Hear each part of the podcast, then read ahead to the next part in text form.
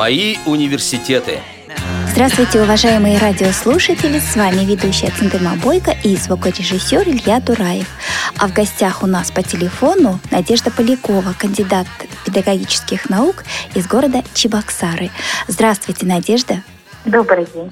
Надежда, расскажите, пожалуйста, где в данный момент вы сейчас работаете и чем занимаетесь? А в данный момент я являюсь доцентом кафедры профессионального развития педагогических работников Чувашского республиканского института образования. Кроме того, я занимаюсь своей научно-исследовательской деятельностью, то есть продолжаю начатую работу и занимаюсь а, именно вопросами обучения слепых подростков русскому языку. Ну, насколько я знаю, раз уж мы начали говорить о работе вашей, то вы раньше работали в школе. Можно рассказать немного и об этой стороне? Да, конечно. Я с 2012 года работала в специальной школе для детей с нарушением зрения, для слепых и слабовидящих детей. Эта школа находится у нас в городе Чебоксары. Она у нас единственная по республике. Я занимала должность учителя русского языка и литературы. Кроме того, я работала еще и учителем коррекционных дисциплин. Обучала детей, а именно слепых детей, ориентировке в пространстве. Работа довольно-таки была интересная, захватывающая. Если я правильно понимаю, то и вы сами окончили эту школу, да? Да, вы правильно понимаете, я в 2004 году, и в этом году даже знаковая дата, первый, наверное, рубеж, я окончила эту школу, и окончила я там 12 классов. Вот проблемы со зрением у вас с раннего детства или как-то позже? Как это происходило и как вообще ваше детство проходило? Ну, у меня детство, несмотря на то, что у меня а, были проблемы со зрением, было таким же детством, как и у всех остальных детей. Были и деревни, и ночевки в поле, походы, и рыбалки, и поездки с родителями на море, и детские компании, беготня по крышам, чердакам и все остальное тоже. Детство у меня было довольно-таки насыщенное. Вижу я плохо с самого рождения. Я родилась такой, к сожалению. Обстоятельства сложились так, что произошла родовая травма, но э, в детстве я еще была слабовидящей. До 18 лет я все-таки относилась к этому числу. А систему Брайля изучали сразу в школе или позже? Система Брайля вообще это интересная история. Я сначала пошла в общеобразовательную школу, обычную, массовую. И у меня была очень интересная компания в классе. Это все э, дети с моего двора были, и в основном это были мальчишки. Я единственная была девочка. Потом обстоятельства сложились так, что мы решили, точнее не мы даже решили, но было такое решение принято, что я буду обучаться в специальной школе. И меня привезли в первом классе, это во втором полугодии получается, вот в эту как раз школу, в которую я закончила первом уроке мне предложили почитать букварь плоскопечатный. Я буквы видела, на самом-то деле, но я испугалась. Это незнакомая женщина, незнакомый класс. Я же раньше в другом классе училась. Uh-huh. Все решили дружно, что я не вижу. И меня сразу стали обучать по системе Брайля. В четвертом классе как оказалось, что острота зрения у меня высокая, и при такой остроте зрения ребенок не может обучаться по системе Брайля. И меня перевели и до конца школы я училась по плоскопечатной системе. И первый семестр в университете я тоже училась по плоскопечатной системе. Ой, это очень интересный опыт, когда сначала Брайля, а потом слабовидящие. Конечно, интересный подход к учебе. Я думаю, что совсем не напрасны были те первые годы, которые изучали Брайль. Все-таки я думаю, что сейчас, когда зрение падает, насколько я понимаю, да, то э, вот те навыки, они очень-очень вам пригодились. Нет, на самом деле все получилось немного иначе. Я очень быстро систему Брайля забыла, и мне уже э, студентке пришлось заново его освоить, потому что передо мной стал выбор либо продолжать учебу в университете, либо писать заявление и уходить из университета. Ну, я выбрала продолжать учебу и продолжать образование, поэтому буквально за дня 3-4 мы снова выучили систему Брайля. И я благодарна за то, что меня поддержали, мне помогли. И преподаватели моего факультета тоже поддержали и очень к этому отнеслись, скажем, положительно, спокойно. Ну, если дошкольное ваше детство было такое насыщенное, активное, да, то входили ли вы в детский сад? Да, я ходила в детский сад, и у меня была очень интересная группа. На тот момент это были первые опыты, и я рада, что я этот опыт общения получила, потому что у меня был обычный общеобразовательный садик, потому что мое детство раннее и дошкольное э, прошло в очень интересном городе. Это маленький город на территории Чувашской республики, город Ядрин. Но к Чувашской республике он вообще относиться стал, конечно, не так давно, лет 80 тому только 90 назад, когда стали собирать республику из близ, ближайших, скажем так, городов, районов. И вот город Ядрин попал как раз в эту республику. И был такой замечательный садик «Аленушка». И вот моя группа была одной из первых групп, наверное, в то время. Это была группа для детей с разнообразными нарушениями. Как сегодня мы говорим, для детей с ограниченными возможностями здоровья. Были дети разные. Был мальчик, я помню, даже без руки. И я до сих пор вспоминаю э, такие вот курьезные случаи, потому что нам никто не объяснял, а нам же было очень интересно, мы же маленькие дети. Мы подходили, брали его за рукав, а в рукаве ничего не было, рукав был пустой. Ну, наверное, не только а такая проблема, но и другие нарушения тоже были, да? Да, конечно, там нарушений было много, и нарушения были разнообразные, но я вот сейчас, когда с вами разговариваю, как-то механически прокручиваю свои воспоминания. И, понимаете, у нас вот не было такой ситуации, да, конфликтов, у нас не было каких-то разногласий, было всегда весело и было всегда хорошо. Вот ощущение спокойствия с этими воспоминаниями всплывает. Ну, выбор школы, понятно, э, первоначально была общеобразовательная, потом уже специальная, да? Как школьные годы проходили? Чем вы увлекались? Чем характерна была вот школьная группа, класс? Ой, школьные годы проходили довольно-таки интересно. Мы на самом-то деле попали в очень сложный период. Это период перестройки. Я пошла, получается, в 92 году в первый класс. Советского Союза уже не стало. Но остались еще те же самые ценности, подходы. И мы наблюдали, как меняется мир, меняется психология людей. Но самое главное и самое замечательное, что несмотря на это все, да, происходящее в то время, наша школа сумела выстоять в то время. И вот тогда, когда я училась, был замечательный педагогический коллектив, который не распался, не разложился, никто не ушел. Это, конечно, благодаря э, нашему старому директору Александру Николаевичу Ундесову произошло. Было по-разному, конечно. Было и голодно, было и холодно, как говорится, но всегда было тепло, и чувствовалось человеческое тепло. И нам всегда стремились дать знания. Нам всегда говорили, что самое главное – знание. Если не будет знаний, то вы не будете конкурентоспособными. Класс у нас тоже был довольно-таки замечательный, довольно-таки сильный. Все были разные, своеобразные, своенравные. Было очень весело. Не чувствовалось того, что там не хватает, э, нет интернета или еще чего-то. Этого не было. И было все равно весело, было интересно. Мы всегда были чем-то заняты. Придумывали сами какие-то для себя развлечения, хобби. Очень много читали.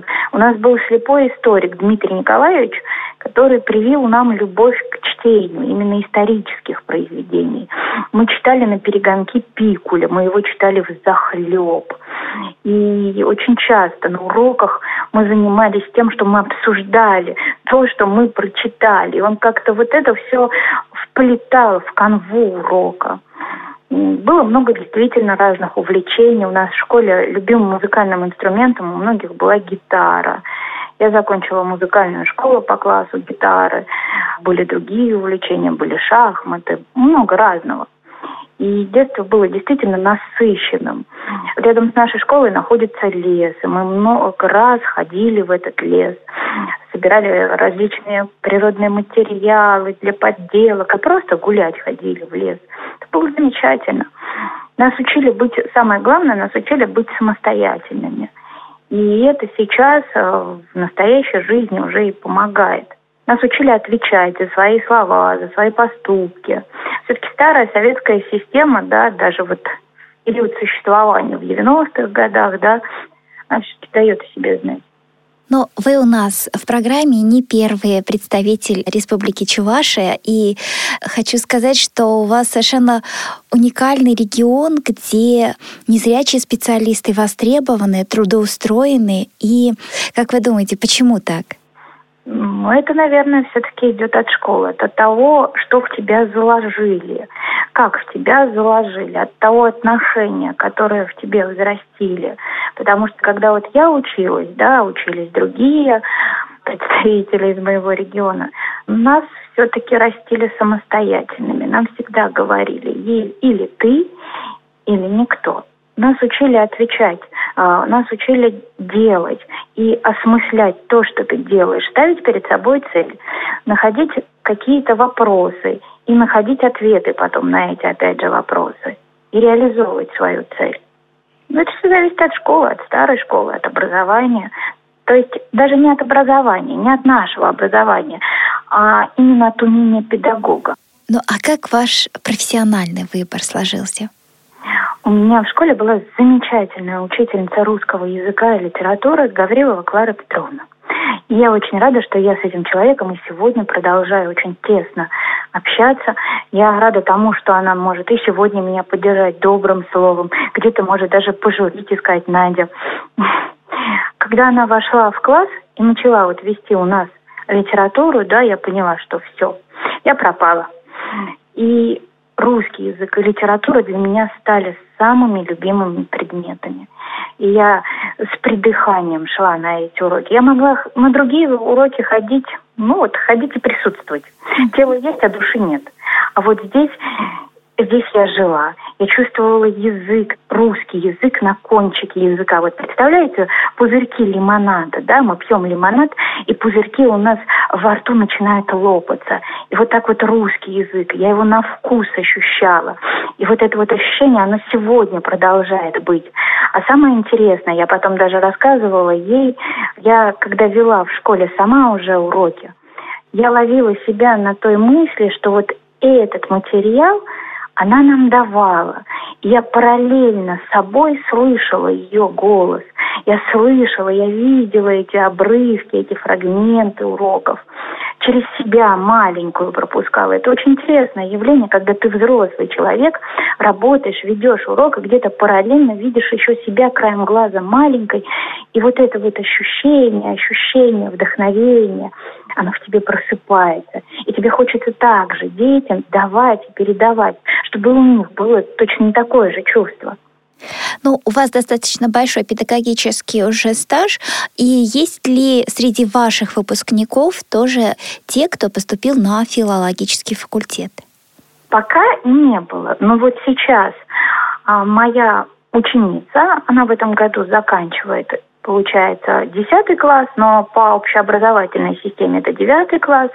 Она переходит в другую школу с гуманитарным уклоном, потому что она для себя выбрала именно русский язык. Она решила, что она, именно она, этот предмет свяжет со своей собственной жизнью. Хотелось бы подробнее узнать, как вы поступали, куда и что происходило дальше. Вообще мне судьбой было предназначено поступить на юридический факультет, потому что мой прадед юрист и э, хороший юрист. Он э, обучался еще в царское время в Казанском университете на юридическом факультете и считалось, что я должна продолжить династию. Но я человек упрямый, своенравный где-то. Но моя любовь к русскому языку была сильнее, нежели э, долг по отношению к семье и, и к прадеду. Я выбрала филологический факультет, и я стала поступать, подала документы в Чувашский государственный педагогический университет. Но мое поступление на этот факультет э, увенчалось очень интересной, сопровождалось, точнее, очень интересной историей, но увенчалась вся эта история, слава богу, положительно. Когда я поступала в университет, я подала документы, я, э, мне нужно было сдавать единый государственный экзамен, потому что у нас тогда республика была еще экспериментальной площадкой. Ну, и получилось так, что меня не хотели брать на филологический факультет, потому что председатель приемной комиссии, такой мужчина маленький, кругленький. Вредненький. До сих пор в памяти его образ. Бегал и говорил, что как она будет учиться на филологическом факультете, как она будет проверять тетради. Она же слепая, она не сможет. И этот человек, скажем так, громоздил много разнообразных препятствий на нашем пути. И я помню последний разговор, когда уже нужно мой, я, мама присутствовали, он. И тогда нужно было определяться с экзаменами, с датами, потому что все эти препятствия были пройдены. И он мне сказал тогда очень такую фразу, которая въелась мне в память надолго. Он тогда сказал, что мы закрыли перед вами дверь, а вы лезете в окно. Угу. Но все-таки я туда поступила. Влезла. Я влезла в окно, я сдала экзамены, я сдала ЕГЭ русский, я сдала ЕГЭ литературу, хотя мы только, да, мы два последних года занимались репетитором, мы знали, что будет так. Но я поступила, и я пять лет проучилась на этом факультете. Я очень благодарна своим преподавателям, особенно благодарна своему декану Людмиле Петровне Бирюковой, потому что было весело, было очень весело. Я в прямом смысле слова, потому что студенческая жизнь, она интересная. Людмила Петровна умела мою энергию, скажем так, направить в положительное русло. И э, я благодарна своим преподавателям за то, что они относились ко мне как равной. Они не относились ко мне как к человеку с ограничениями. Мне всегда говорили, Надя, мы вас жарить не будем. Надя, вы будете делать то, что делают другие. Вот за это я им благодарна. Не было такого вот искусственного микроклимата, не было какой-то наигранности. Было все по-настоящему. Учатся все, учусь и я. Где-то и мне доставалось, где-то и мне было сложно. Но у меня была хорошая группа, у меня были, еще раз повторю, замечательные преподаватели. Мы всегда находили разнообразные выходы. Потому что филология – это такая дисциплина, которая, к сожалению, не имеет большого числа учебников, э, выполненных, да, отпечатанных рельефно точным шрифтом. Но, слава богу, в мой век студенческий уже был компьютер, был джаз, примитивный, но джаз, был сканер, ну и было стремление учиться. И по ночам мы и сканировали, и был интернет, что-то доставали из интернета. И был диктофон. Ну, здорово. И на самом деле очень грустно, что у многих педагогов, особенно вузов, складывается впечатление, что учитель-филолог, главная его задача сводится к проверке тетрадей. Я думаю, что на самом деле масса того, что можно делать и получать прекрасные результаты, в конце концов пользоваться помощью секретарей, но обучать детей именно тому, чему ты можешь. Я когда обучалась, и потом уже когда работала, я поняла, что это не страшно. Не страшно быть незрячим филологом. Потому что есть секретари, есть свои разнообразные хитрости, нюансы, которые, фишки свои собственные, которые ты начинаешь использовать в работе. И тетради у меня были также проверены. И у меня было по две, по три, по четыре дополнительных тетради. Потому что были разные задания и разнообразные формы да, работы. И для каждой этой формы нужна была соответствующая запись, соответствующая система. Так что это не страшно. Это просто стереотипное суждение. Кроме того, есть еще стереотипное суждение, что если незрячий поступает в университет, то он становится в какой-то мере обузой для группы, для преподавателей. Он затормаживает процесс обучения. Самое ведь интересное, мы учились в институтах, мы учились в вузах, и тогда никто не говорил о, о таком явлении, как инклюзия. Да. И все получали образование, получили хорошее образование, качественное образование. Но почему-то, когда мы стали говорить о инклюзии, все внезапно испугались. Но ведь мы как-то учились, и была эта инклюзия. Просто теперь этот процесс стал более упорядоченным. Появилась какая-то система, появилась модель и форма взаимодействия. Но это людей почему-то испугало. Ну, знаете, зависит все вообще от того, как мы это принимаем, люди в первую очередь. Мы сами себе очень многие вещи усложняем мы начинаем что-то выдумывать и придумывать, хотя самый главный индикатор да, любой процедуры, да, любой э, системы взаимодействия, любых отношений, это взаимопонимание между людьми, это понимание того, что один хочет, и понимание с другой стороны, что человеку, желающему, можно дать, и как это можно дать. И большая проблема, в первую очередь, если мы будем говорить о высшей школе, да, начинается с того, что мы не умеем общаться, мы не умеем взаимодействовать, мы не зрячие сами, в том числе не можем правильно объяснить, что нам нужно, что мы хотим и как мы можем это получить. А нас не могут услышать, потому что, естественно, мы не можем объяснить. Возможно, да, и в этом тоже есть проблема. Давайте после небольшой паузы вернемся к вашей профессиональной деятельности. Хорошо.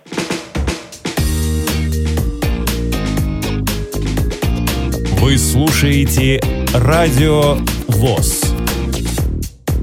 Напоминаю, что сегодня у нас на связи по телефону Надежда Полякова, кандидат педагогических наук из города Чебоксары. Скажите, пожалуйста, как вас все-таки приняли в школу? Вообще, когда я закончила университет в 2009 году, в этом году уже 10 лет получается, я поступила в аспирантуру Чувашского государственного педагогического университета по специальности 13.00.01. Это была общая педагогика, и параллельно я поступила на работу в филиал РГСУ в Чебоксарах. Но тогда мы еще не говорили о филологии, мы говорили тогда о культурологии. Я преподавала тогда историю культуры народов Среднего Поволжья и эстетику, потому что по второй специальности я культуролог. Потом я ушла в издательство, продолжалась аспирантура, и как-то вот так сложилось, что мне пришлось уйти из аспирантуры Чебоксарского университета, да, мне пришлось перейти в Московский университет, а именно в Московский городской педагогический университет на кафедру психолого-педагогических основ специального образования, который до сих пор руководит доктор педагогических наук, мой научный руководитель Назарова Наталья Михайловна. И для того, чтобы выстроить дальнейшую работу свою над диссертацией, над, над системой, мне пришлось пойти в школу. И я благодарю Олега Геннадьевича Якимова, директора тогдашнего этой школы, за то, что он меня поддержал и принял. И вот так вот я стала учителем в 2012 году. Как приняли вас школьники? Школьники меня приняли очень хорошо. Наверное, потому что я сама еще в душе остаюсь ребенком. Взаимодействие у нас складывались с ними неплохо. Мы всегда находили общий язык, мы что-то делали вместе интересное, мы вместе учились. Я всегда свою работу в школе воспринимала как обучение. Они учились, и я училась. И во многом я училась у них. Дети отличаются все-таки от нас, взрослых. Они непосредственные, они свободны, они не скованы стереотипами, различными табу. Они проще.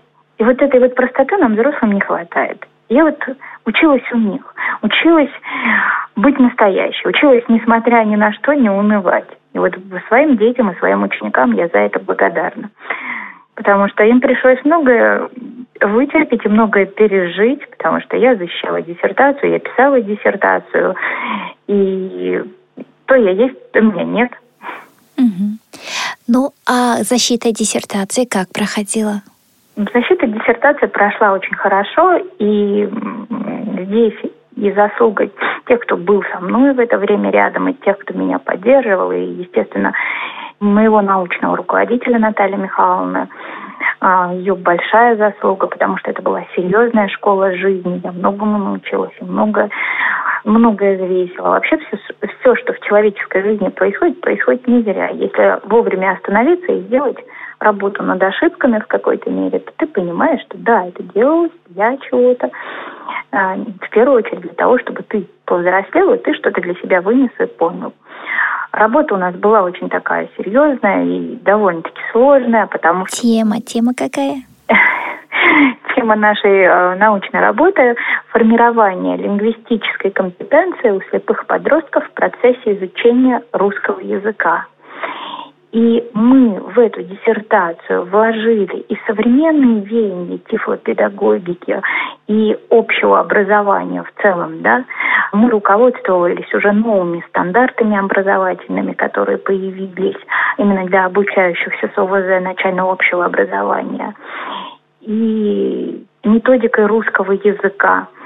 Ну, довольно-таки сложно получилось, а, но интересно, потому что здесь сплетается методика русского языка и методика обучения детей с нарушением зрения, а именно слепых. И появляются новые понятия, как компетенции, которые сейчас присутствуют в нашем образовании, в нашей педагогике. И появляется такой раздел, как универсальное учебное действие. Все это делалось впервые, был страх у меня в первую очередь за то, что это не пройдет потому что не, может это не получиться. То есть у вас получилась такая работа междисциплинарная, да? Ее могли отнести как э, к коррекционной педагогике, так и к филологии. Ну а тут у вас, кстати, вот в каком вы направлении? А, у меня направление все-таки коррекционная педагогика, mm-hmm. это 13.00003, а именно тифлопедагогика. Но э, тут был больше даже не страх того, что нас отнесут к филологии, а не к коррекционной педагогике. Был страх за то, как воспримет это все коррекционная педагогика. Потому что в тифлопедагогике давно таких э, землетрясений если так саркастически сказать, не было. Вы решили внести свою изюминку туда? А, исследования ведутся, да, но они ведутся в области пространственной ориентировки, в области других дисциплин, но в области русского языка, да, действительно, ничего такого давно не было. Ну вот, да, действительно. Наверное, маленькую изюминку мы туда вложили. Насколько я поняла, что после защиты диссертации вы снова перешли к преподаванию уже взрослых, подготовки самих педагогов. Да, получилось так, что защитой диссертации открылись какие-то новые вехи, открылось какое-то новое понимание, да, и я перешла уже в Институт образования на кафедру профессионального развития педагогических работников. Но там тоже, конечно, своя история. У нас э, происходит в институте модернизация. На самом деле я перешла на кафедру изначально специального коррекционного и инклюзивного образования. Была у нас такая кафедра, но э, сегодня эту кафедру оставили в виде направления. То есть есть направление специального коррекционного инклюзивного образования в рамках кафедры профессионального развития педагогических работников. И вот именно на этом направлении, да, на этом поприще я и продолжаю работать. Да, действительно, мы работаем уже со взрослыми, сложившимися педагогами, э, с теми педагогами, которые могут что-то сказать, говорят, и говорят очень много интересного. Э, вот недавно, как недавно, в конце апреля, мы отработали программу для филологов, технология формирования универсальных учебных действий у обучающихся с ОВЗ на уроках русского языка. И мы работали именно с филологами. Мы учили их работать, взаимодействовать с детьми с ОВЗ.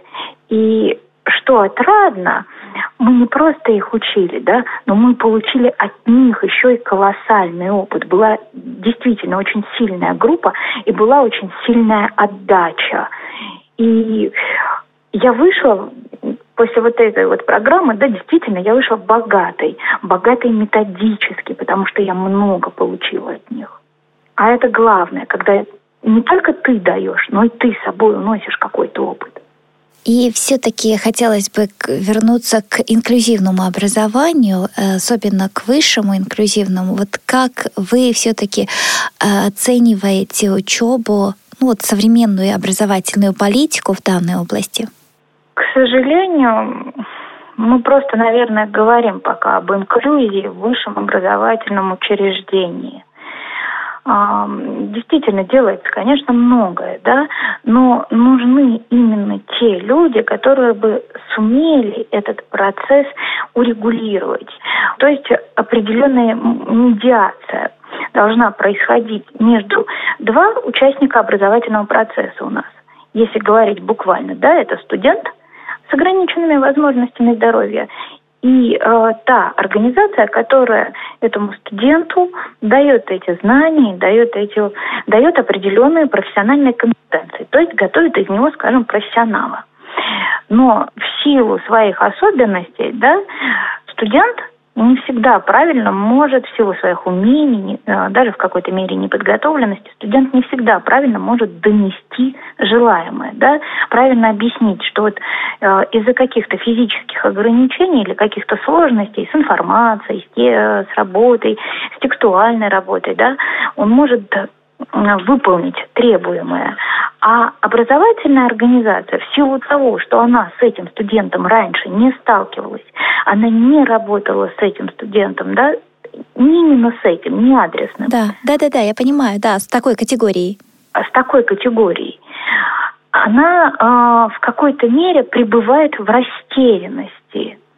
И для того, чтобы у них отношения сложились, нужен человек, нужны регуляторы, которые бы смогли желаемое студентам изложить в необходимой, в нужной форме и показать образовательной организации, почему это нужно, и довести до студента возможности и желания образовательной организации.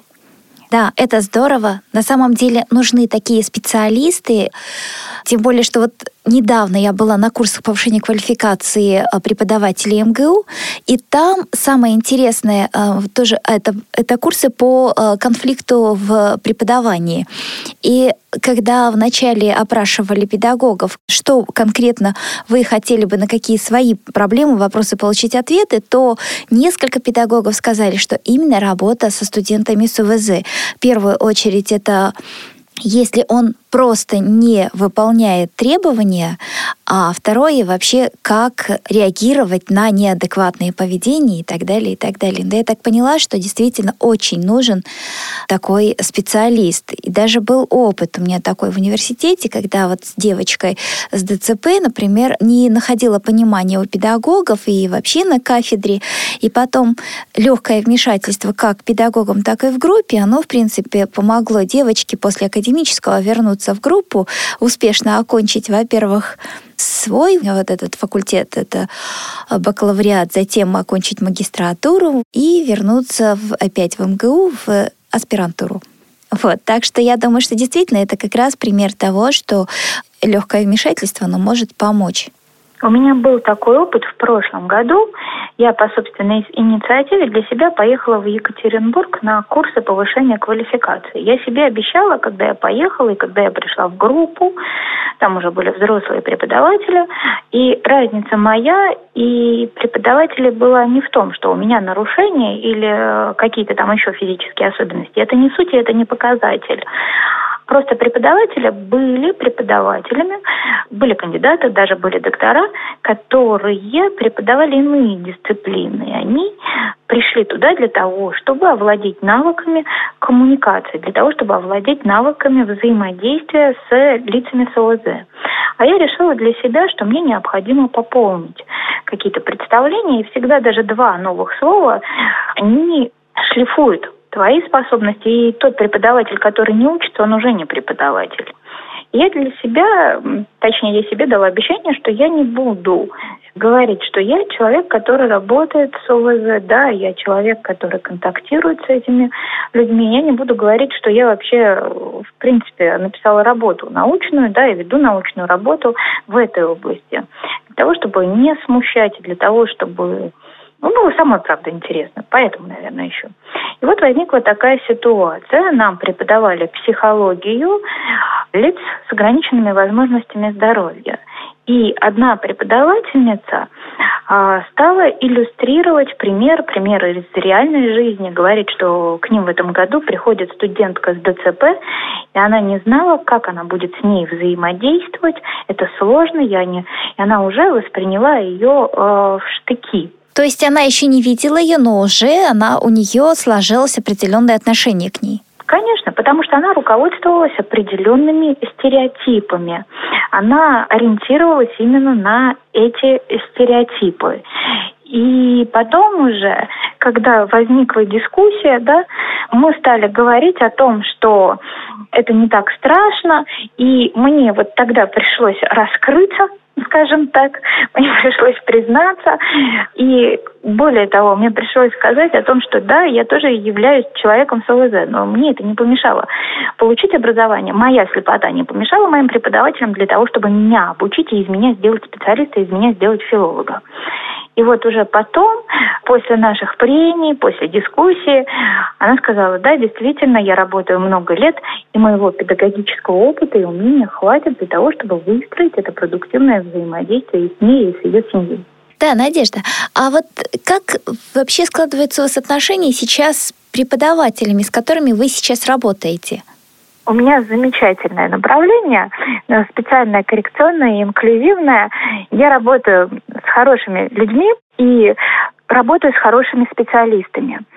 Во-первых, это дефектологи также, да, защищенные по специальности 1303. Валентина Ивановна Трофимова, она защищалась именно по дефектологии. И Светлана Николаевна Силантьева, она защищалась по специальности логопедия. И я очень благодарна им и в человеческом плане, и в профессиональном плане, потому что я у них учусь, и учусь действительно многому. Это ваши коллеги, а вот с вашими учениками, скажем, слушателями курсов? Э, с моими учениками? Да. В принципе, у нас отношения складываются очень хорошо и очень продуктивно. И моя задача э, научить их, моя задача показать им в какой-то мере, что ограниченные возможности здоровья – это, в принципе, не препятствие. Это не ограничение в физическом плане. Это, в первую очередь, понятие, которое используют в качестве расхожей формулировки скажем так. А для своей собственной жизни и для самореализации, для личностного роста этот термин значения не имеет. Главное, чтобы было желание. И мне просто, я, конечно, не буду говорить о том, что, наверное, я своим примером меняю их отношения. Это очень громкие и пафосные слова.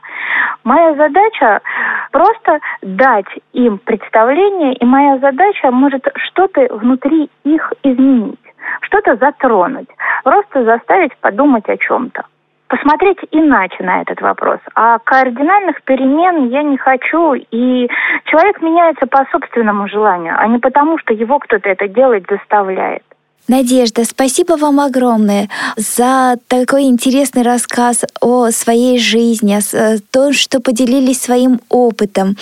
И в заключении нашей передачи пожелания нашим радиослушателям, будущим студентам, тем, кто еще не выбрал свою профессию – мне думается, самое главное в этой жизни быть настоящим человеком. И при выборе любого своего поприща, да, э, при выборе дальнейшего своего пути руководствоваться разумом, сердцем и пониманием того, что ты первую очередь человек. Тот человек, который может внести хотя бы, помните, мы с вами сегодня говорили, маленькую изюминку во что-то. Понимать, что от тебя тоже в этой жизни что-то зависит. И самое главное, пожелать всем оптимизма и веры в себя, потому что, да, мы не видим, но мы такие же, как все, и мы не болеем. Слепота – это состояние. Насморк – это тоже состояние, и мы пользуемся различными способами для того, чтобы это преодолеть. И со слепотой тоже можно жить и хорошо, и полноценно. Напоминаю, что сегодня в студии работали ведущая Центыма Бойко и звукорежиссер Илья Тураев. А в гостях у нас по телефону Надежда Полякова, кандидат педагогических наук из Чебоксар. Всего доброго, до новых встреч!